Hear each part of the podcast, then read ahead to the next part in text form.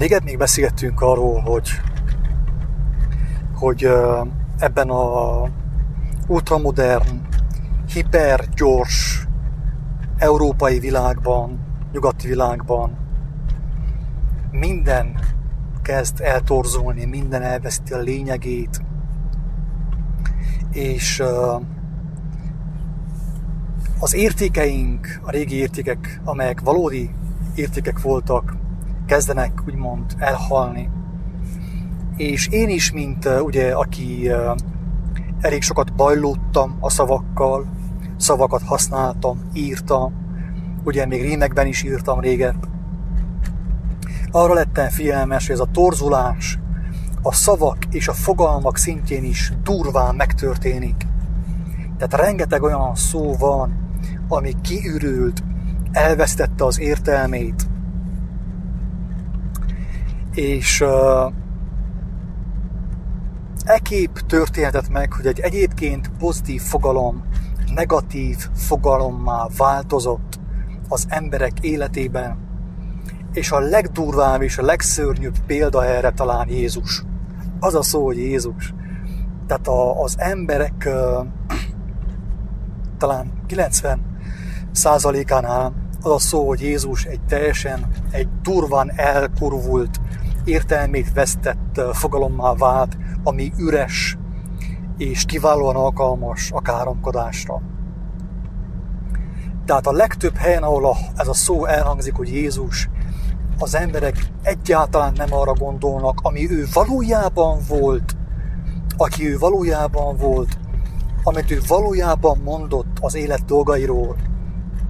Tehát az a szó, hogy Jézus, el kell nektek mondjam, hogy legjobb tudásom szerint az ég adta világon senkinek sem garancia arra, hogy fel fog ébredni ebből a halált hozó alvásból, halálos álomból, amiben benne van az emberiség, mert ez a szó már teljes mértékben elvesztette a súlyát, az értelmét. Nyilván, aki keres, azt talál is, meg fogja érteni, hogy mit jelent az a szó, hogy Jézus Krisztus.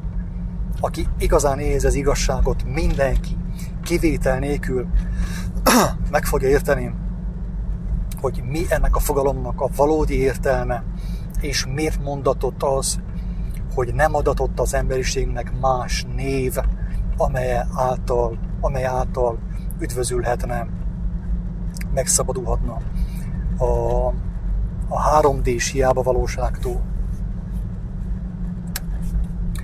De most ebben a felvételben nem róla szeretnék beszélni, nem Jézusról szeretnék beszélni, hanem van egy másik fogalom, amelyet ugyanígy kiforgattunk, ugyanígy lezüllesztettünk, ha lehet így fogalmazni, ugyanígy lebutítottunk, és ez nem más, mint a mint az a fogalom, hogy szeretet, az a szó, hogy szeretet. Egyszer egy barátom azt kérdezte tőlem, hogy Jézus hányszor mondta azt, hogy szeretlek. És ledöbbentem, mert hirtelen eszembe jutott, vagy hirtelen nyilvánvalóvá vált számomra, hogy Jézus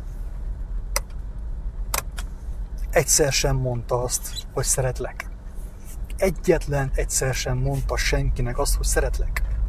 Tudom, hogy ledöbbentő. Aki ismeri az evangéliumot, aki ismeri az evangéliumot, az tudja, hogy ő nem mondta, hogy szeretlek senkire. Ő azt mondta, hogy úgy szeressük egymást, ahogy ő szeretett bennünket, és meg is mutatta ő azt. Ő megmutatta, folyton mutatta az, hogy mi az, hogy szeretet Isten szerint, az igazságos szeretet. Ő megmutatta azt. Nyilvánvalóvá tette számunkra, hogy mi az, hogy szeretni valakit. De senkinek sem mondta azt, hogy szeretlek.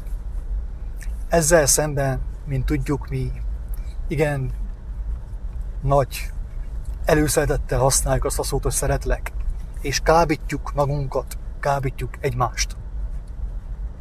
Talán, hogyha magyarul megértenénk annak a szónak a jelentését, hogy szeretlek, vagy szeretet, akkor rajta kapnánk magunkat azon, hogy hazudunk a legtöbb alkalommal, amikor azt mondjuk, hogy szeretlek valakinek,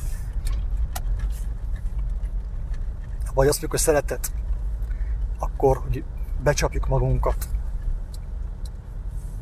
Én nagyon sok ember nem szeretek. Ez az őszinteség. És elmondom, hogy miért. Nem azért, mert én nem szeretnék szeretni bizonyos embereket, hanem azért, mert minimum kettőn áll a vásár. Ha én valakit szeretek, az azt jelenti, hogy abból a szerből, amit én Istentől kapok, veszek, adok annak az embernek, aki fontos számomra. Tehát szer etet, szerrel etetem a számomra fontos személyeket. De teljesen egy- egyértelmű, hogy én senkit nem tudok szerrel etetni, szer etni, aki azt nem fogadja. Akár mekkora intelligenciám volna nekem, akár mekkora szeretetem volna nekem, nem tudnám azt senkinek sem odaadni, aki azt nem fogadja el, mert ő talált valami fontosabbat, valami hasznosabbat, valami csicsásabbat, valami vonzóbbat, mint az, amit én kínálok számára. Tehát, és ilyen módon el kell mondjam azt, hogy, hogy Isten sem szeret mindenkit. Nem tud szeretni mindenkit, mert a legtöbb ember nem alkalmas arra, hogy meghallja őt, észrevegye őt, tudja fogadni azt a kegyelmet, amit ő kiáraszt magából. Isten nyilván mindenkinek felkínálja ezt a lehetőséget, hogy kegyelmet kapjon tőle, erőt kapjon tőle, bölcsességet kapjon tőle. De aki nem képes azt fogadni, azt nem tudja Isten szeretni. A drága barátom, erre van az evangélium, erre van Jézus beszéde, az ő élete, amely megmutatja számunkra, hogy hogyan tudunk alkalmassá válni arra, hogy Istennek a szó szerint feltétel nélküli szerét, szeretetét tudjuk fogadni. Neki hiába van feltétel nélküli szeretete, hogyha mi, az, az minket nem érdekel, vagy nem vagyunk alkalmasak arra, hogy fogadjuk azt. Így van-e? Tehát Isten szeretne mindenkit, ha hagynák az emberek. Én is próbálnék szeretni mindenkit, hogyha hagynák az emberek. De aki nem fogadja azt, ami nekem van, amit én ajándékban kaptam a mindenhatótól, azt én nem tudom szeretni. És szerintem te sem. De elképzelhető, hogy a kis videóval, egy picivel, kis videó által egy picivel érthetőbbé vált számodra is, hogy mit jelent az a fogalom, hogy mit takar az a fogalom, hogy szeretlek, szeretet.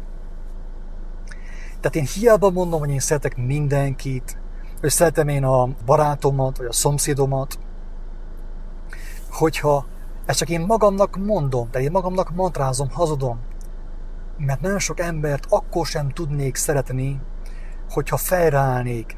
Mert aki nem fogadja azt, amit én kínálni tudok számára, azt nem tudom én szerrel etetni, hogy életre ö, jöjjön velem hogy megelevenedjen, hogy meggyógyuljon. Tehát Isten sem tud ilyen formán mindenkit szeretni.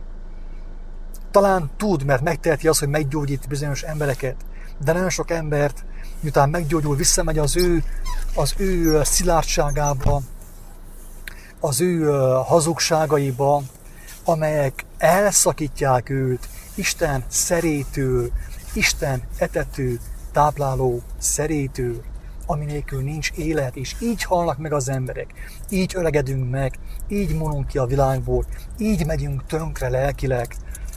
Isten szeretne bennünket, de viszont mi nem vagyunk alkalmasak arra, hogy azt tudjuk hagyni neki, tudjuk engedni neki, mert nem vagyunk kíváncsiak az evangéliumra, mi annál bölcsebbek vagyunk, mert a Facebookon uh, olvasgatjuk a, a, a bölcsebbnél bölcsebb emberi okoskodásokat, amelyek elszakítanak bennünket Istentől.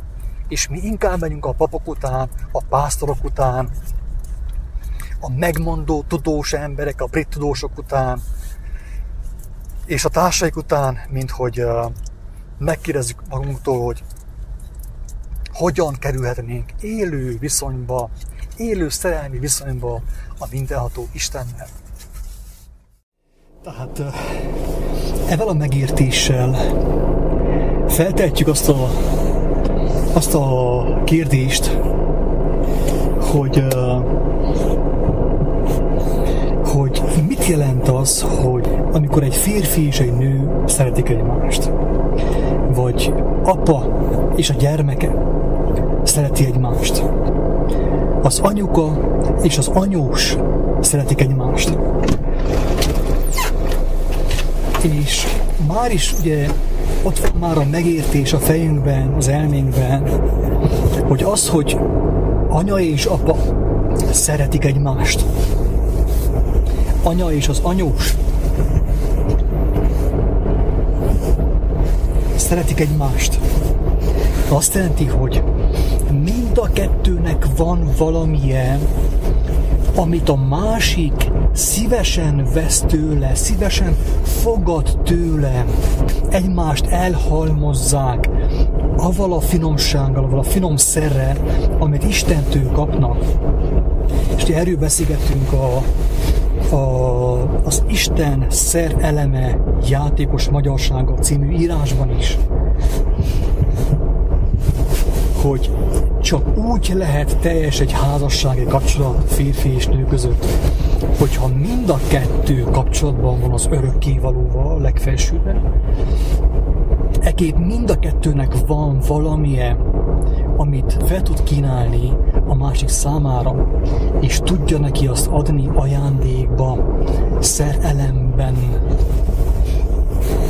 Van egy ilyen írás, mondom, az megtalálható a kiáltószó.hu oldalon. Isten szer eleme, játékos magyarságot ajánlom mindenkinek a figyelmébe, és szerintem aki, aki valamennyire is érzi az igazságot, mindenki meg fog érteni, hogy miről szól a szerelem, a szeretet, hogyan lehet szeretni, és hogyan nem lehet szeretni, és mikor válik hazugsággá az a fogalom, hogy én szeretlek.